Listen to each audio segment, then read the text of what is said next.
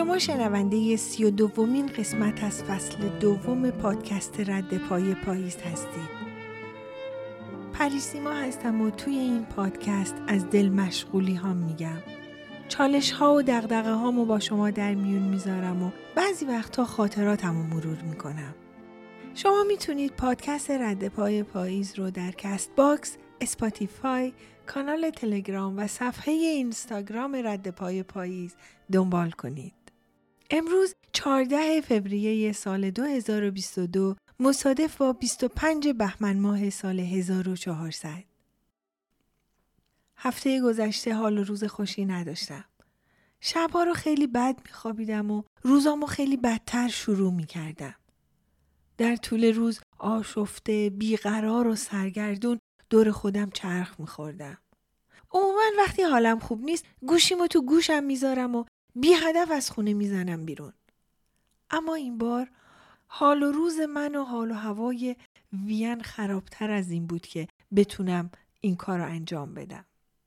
یه روز صبح خودم رو در حالی پیدا کردم که ساعت هاست در حال خورد کردن هویج و بروکلی و کلم و گل کلم و شلغم و خلاصه هرچی تو یخچال بود بودم. چاقو به دست سر میز آشپزخونه با تلمباری از سبزیجات خورد شده مات و مبهوت مونده بودم که باهاشون چیکار کنم. مثل همیشه اولین چیزی که به ذهنم رسید ترشی بود. اما این مدت اونقدر ترشی درست کردم که دیگه جاشو ندارم. دست به کار درست کردن سس پاستای سبزیجات شدم. یه مایتابه ایالواری لبالب سس درست کردم که خونواده تا یه هفته هم نهار و شام و پاستا بخورن تموم نمیشه. اما در عین حال به خودم نهیب می‌زدم که چرا باید اونقدر ضعیف باشم که هر وقت تقی به توقی می‌خوره به هم بریزم و با روزگار مسخره درگیرشم که نه ارزش دل بستن داره و نه بهش اعتباریه. بعد به خودم گفتم تقی و توقی؟ لام از سب جنایت از این فجیه تر که سر بریده دختر بچه 17 ساله رو توی خیابون نمایش بدن؟ اگه اینو تعقیب توقی خوردن می‌دونی معلوم نیست خودتم از چه قماشی. درسته نمیگم که جنایت نیست فاجعه نیست نمیگم که جای تفکر کردن نداره. نمیگم که نباید به دنبال پیدا کردن راه حل برای اتمام این همه ظلم بیعدالتی و خشونت گشت. میگم مگه دفعه اول که همچین اتفاقی افتاده چرا الان باید تحت تأثیر اونچه که همیشه در حال رخ دادن قرار بگیری؟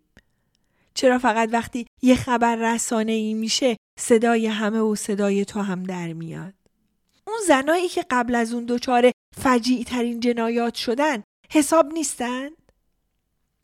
احساس نمی کنی که اینم خودش ظلمه؟ ظلم قبلی ها؟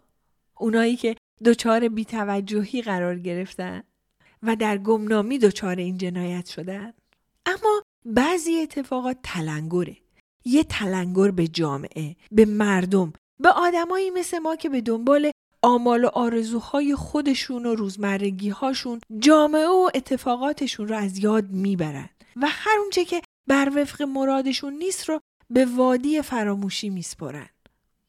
علا رغم علم به اینکه هر اونچه که در جامعه اتفاق میفته همیشه تأثیر مستقیم و غیر مستقیمش رو خواه ناخواه بر من و تو هم می‌ذاره.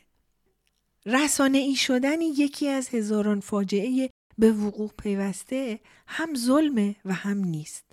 از یه طرف میشه گفت پس اون 999 تای دیه که زیر خرواری از حماقت دفن شدن و هیچکی نفهمید چه به سرشون اومد و یا به قولی به کدامین گناه کشته شدن پس چی؟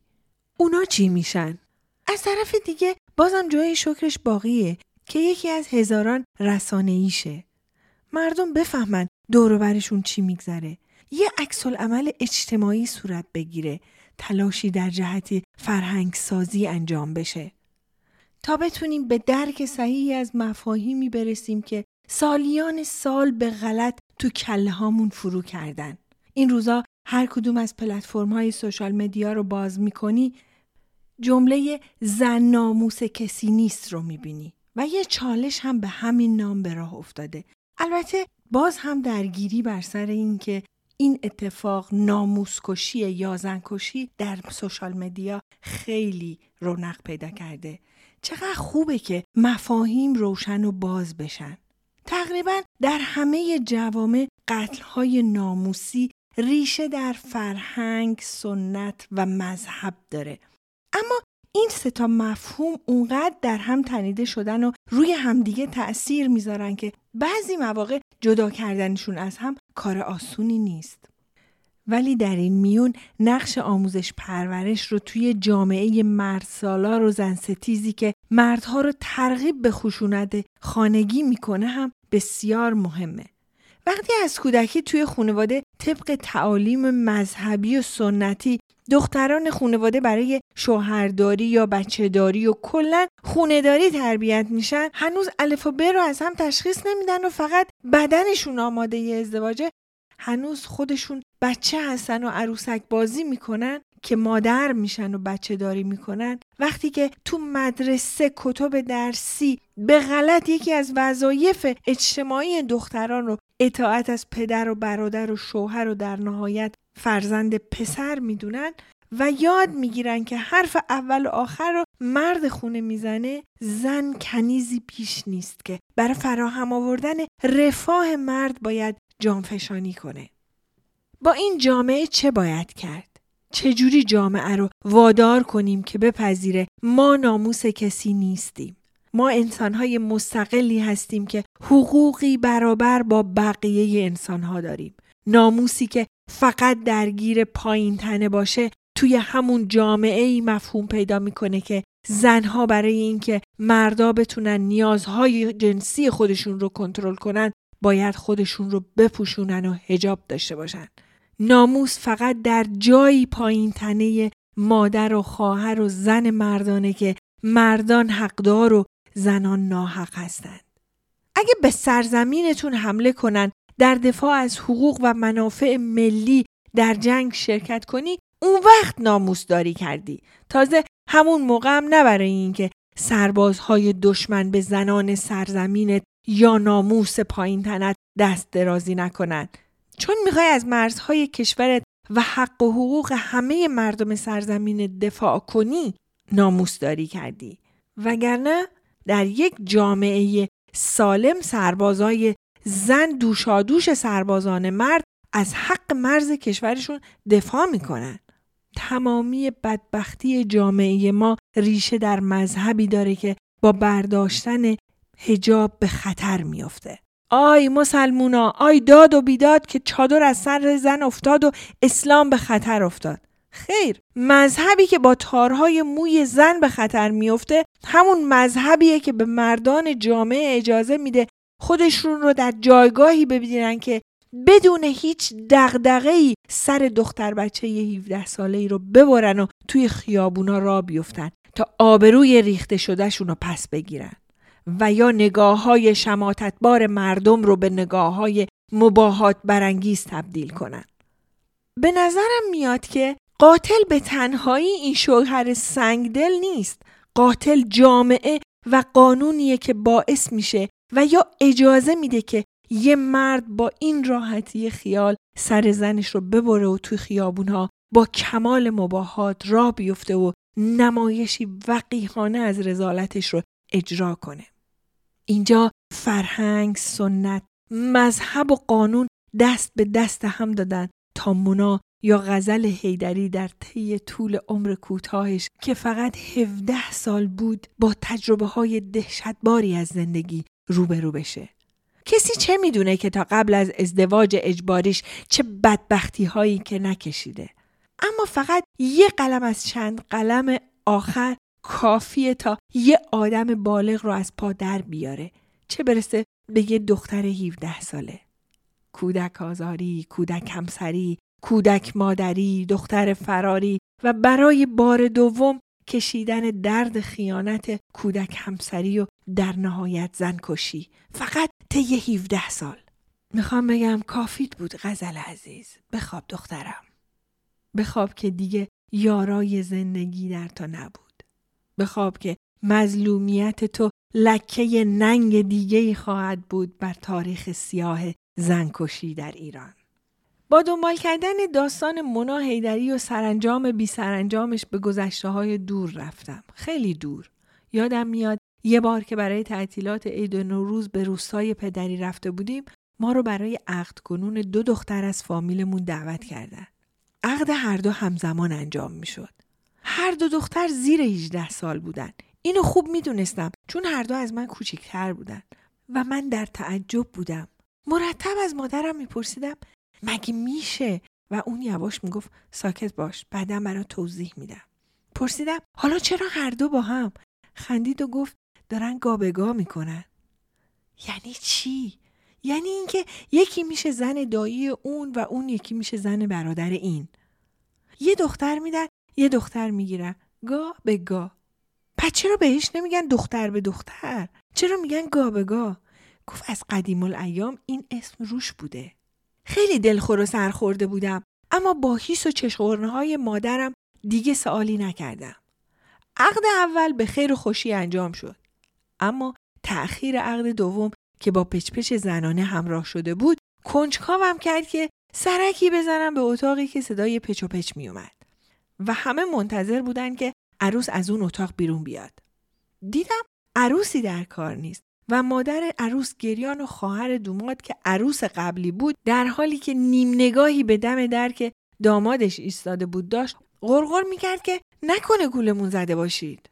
توی همین هیروویر دختر بچه دوازده سیزده ساله با لباس معمولی بدون آرایش و آمادگی کشون و کشون آوردنش تو.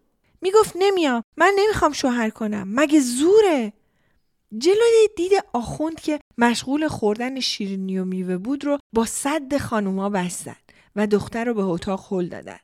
چادر سفیدی سرش کردن و کلی طلا و جواهر نشونش دادن. ولی همچنان گریه می‌کرد و مینالید که من شوهر نمی‌کنم.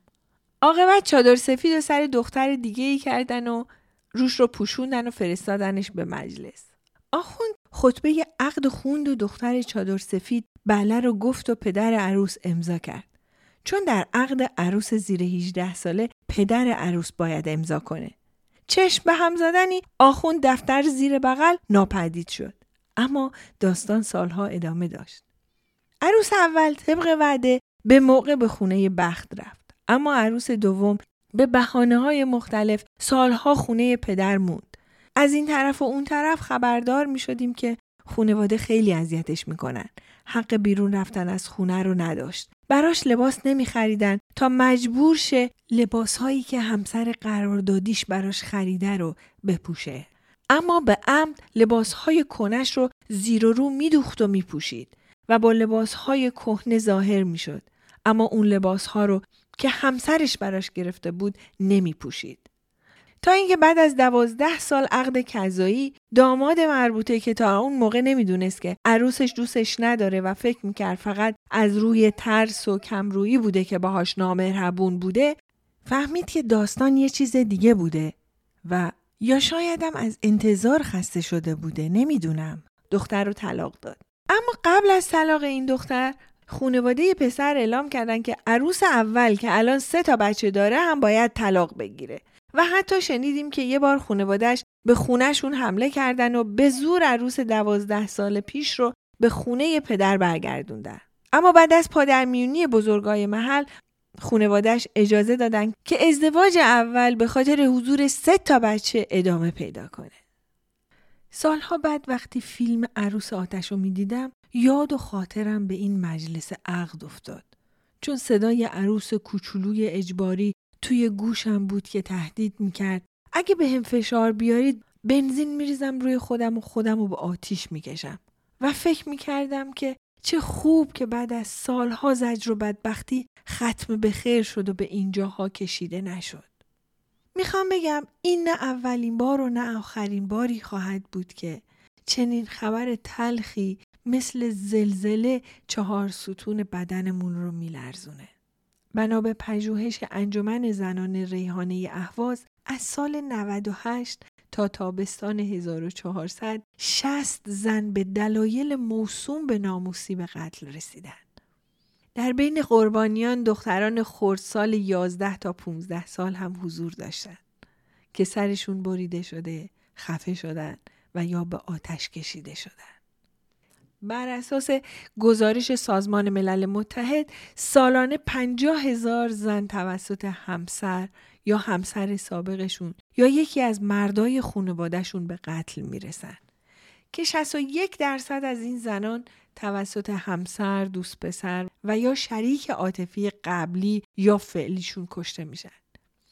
این آمارها به ما نشون میده که در جوامع مختلف هم این اتفاق میفته فرقی نمی‌کنه که کجا فقط شدت و ضعف داره. زنها به دلیل زن بودنشون نه به عنوان یک شخصیت انسانی به عنوان یکی از اموال مرد یا خانواده شناخته میشن. هر جا که غرور یا آبروی مردها دچار خدشه میشه به راحتی مورد ضرب و شتم و قتل قرار می‌گیرن. زن ستیزی و خشونت خانگی؟ از اون جایی نشد می‌گیره که زن تا مجرد جز اموال پدر یا برادر محسوب میشه و وقتی ازدواج کرد تمام اختیاراتش به همسر داده میشه و این یک ساختار سیستماتیک غلطه. البته تنها قوانین نیستند که عامل این اتفاقاتن. باورهای غلط اجتماعی و عرفی و شرعی هم به این خشونت ها دامن می‌زنن. باور و قانونی که میگه زن بعد از ازدواج اختیاری نداره و شوهرش صاحب اختیارشه به این فاجعه بیشتر دامن می‌زنه و اجازه نمیده چرخه خشونت بشکنه. زن رو ناموز تعریف کردن و مردان رو قیم زنان بالغ همین پیامدها رو هم داره. البته بازم تاکید می‌کنم این فقط گوشه ای از قتل ها و خشونت هاست.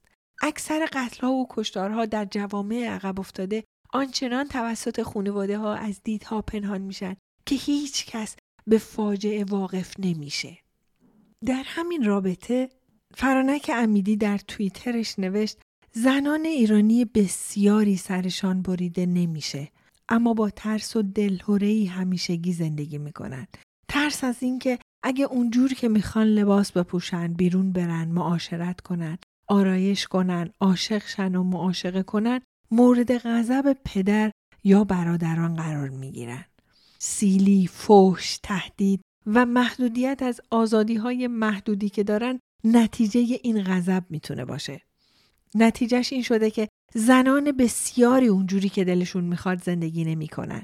این دقیقا همونه که فرهنگ ناموس و غیرت می‌خواد بار افت و آبروی خونواده و مردای خونواده و جامعه رو به دوش زنان بذاره پس باید آهسته برن و بیان تا به کسی بر نخوره.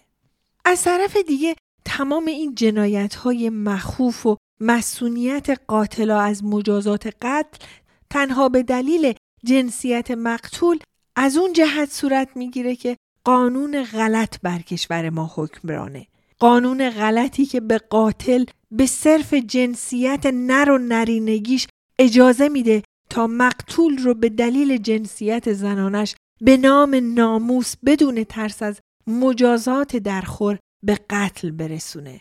مگه یادتون رفته که قاتل رومینای سیزده ساله که پدرش بود قبل از قتل دخترش تحقیقات کامل انجام داده بود و در دفاعیش گفت که اگه دوست پسر رومینا یعنی بهمن خاوری رو میکشتم قصاص می‌شدم پس رومینا رو کشتم پدر قاتل که ولی دم هم بود با آگاهی کامل از خلع قانون حمایتی از زنان و با آگاهی از حمایت قانون از قاتل در جنایات مربوط به زنکشی که به قتل ناموسی معروف شده دست به جنایتی هولناک زد و دادگاه برای قاتلی که سر دختر نوجوانش رو در خواب باداس بریده بود تنها نه سال مجازات حبس تعیین کرد. تازه چپ و راست میشنویم که میگن اگه دوستت نداشت که بهت گیر نمی‌داد. رود غیرتیه چون واسش مهمی. غیرت واجهی که همیشه مردان بودن رو به همراه میاره. در واقع ماسکیه که برای پنهان کردن حسادت ضعف شکنندگی ناتوانی و عدم کنترل بر احساسات مردانه رو ازش استفاده می‌کنن. هیچ وقت به ما یاد ندادن که کسی که شما رو دوست داره رشد، رهایی، استقلال شما رو می‌خواد. این فرد می‌تونه پدر، برادر، امو، شوهر، دوست پسر یا هر کس دیگه ای باشه. تعریف صحیح از دوست داشتن و عشق رو باید از کودکی یاد بگیریم. نه توی فیلم های ایرانی که وقتی چادر از سر دختر تو محله میافتاد خون به پا می‌شد. نه توی سریال های جدید ایرانی که محیط گرم و صمیمی خونواده رو وقتی نشون می‌داد که هنرپیشه زن فیل حرف گوش کن مهربون سر به زیر و قانع بود. و به قول فرانک امیدی عشق یعنی گفتگو شنیدن امنیت بروز احساسات رهایی رشد برابری همشانه و همسر بودن. اینقدر آماده کردن این قسمت از پادکست طول کشید تا رسیدیم به روز والنتاین. روز عشق به همین مناسبت برگزیده ای از جبران خلیل جبران رو براتون می‌خونم. شاید واقف شیم که عشق نه تنها با خودش اسارت نمیاره بلکه رهایی شرط لازم و کافیه یک عشق واقعیه. جبران خلیل جبران میگه با هم باشید اما بگذارید در با هم بودن شما فاصله ای باشد و بگذارید نسیم در میان شما بوزد. یکدیگر را دوست بدارید اما از عشق زندانی برای یکدیگر نسازید. بگذارید عشق جایی در ساحل روحتان باشد. پیمانه های یکدیگر را پر کنید اما از یک پیمانه ننوشید. از نان خود به یکدیگر ارزانی کنید اما از یک قرص نان نخورید. با هم بخوانید، برقصید و شاد کام باشید. اما به حریم تنهایی یکدیگر تجاوز نکنید. همچون تارهای اود باشید که جدا از هم اما با یک نوا مترنم می شوند. قلبهایتان را به هم هدیه کنید اما یکدیگر را به اسارت در نیاورید. زیرا تنها دستان زندگی است که بر قلبهای شما حاکم است. در کنار یکدیگر باشید اما نه چندان نزدیک زیرا ستونهای معبد دور از هم قرار می گیرند و درخت بلوط و سرو در سایه یکدیگر رشد نمی کنند. دلمونه کرده بیا بریم نوزین سواری گیوات کش بیا بریم سیگرد باری مایون بستم نال و نالم زین ناغر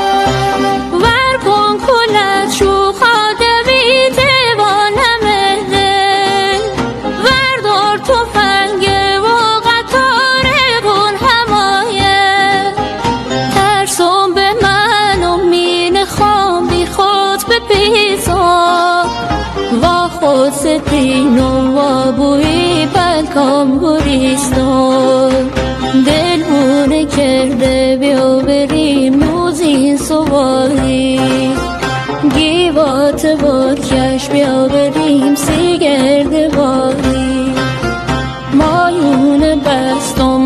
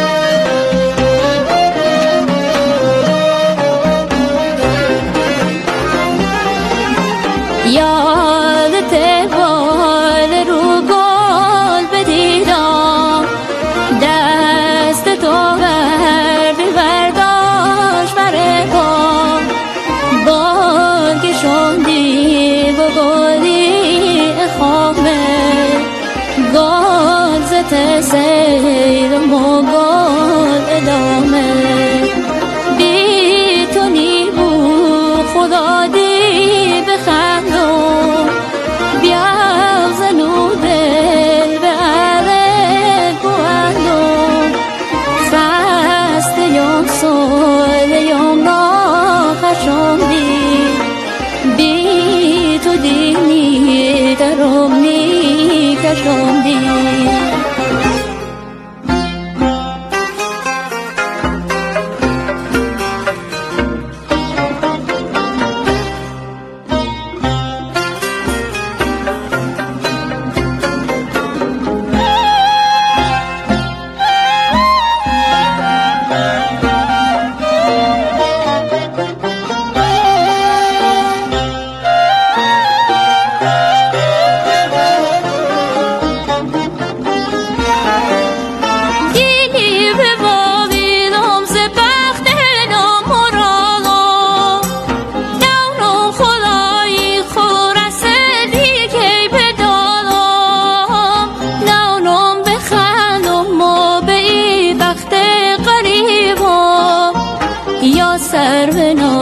شون خام تا سهرگری ما نو نیز دست روزگار چه کشده.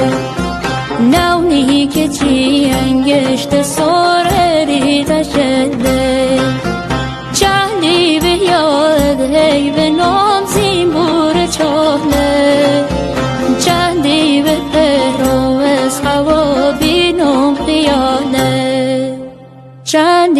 بروم از خوابین و خیاله.